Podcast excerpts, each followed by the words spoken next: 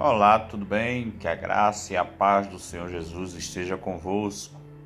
Para nós é motivo de grande alegria estarmos aqui nesse podcast para engrandecer a Deus. Eu quero deixar para você a palavra de Deus que diz: Aquietai-vos e sabei que eu sou Deus, serei exaltado sobre a terra, serei exaltado sobre as nações eu não sei o que está acontecendo na sua vida, mas uma coisa eu sei: aquiete-se, não se perturbe, não fique ansioso, porque Deus cuida de você.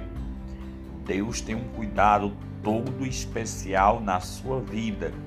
Então devemos apenas descansar nele, confiar que ele suprirá todas as nossas necessidades necessidades.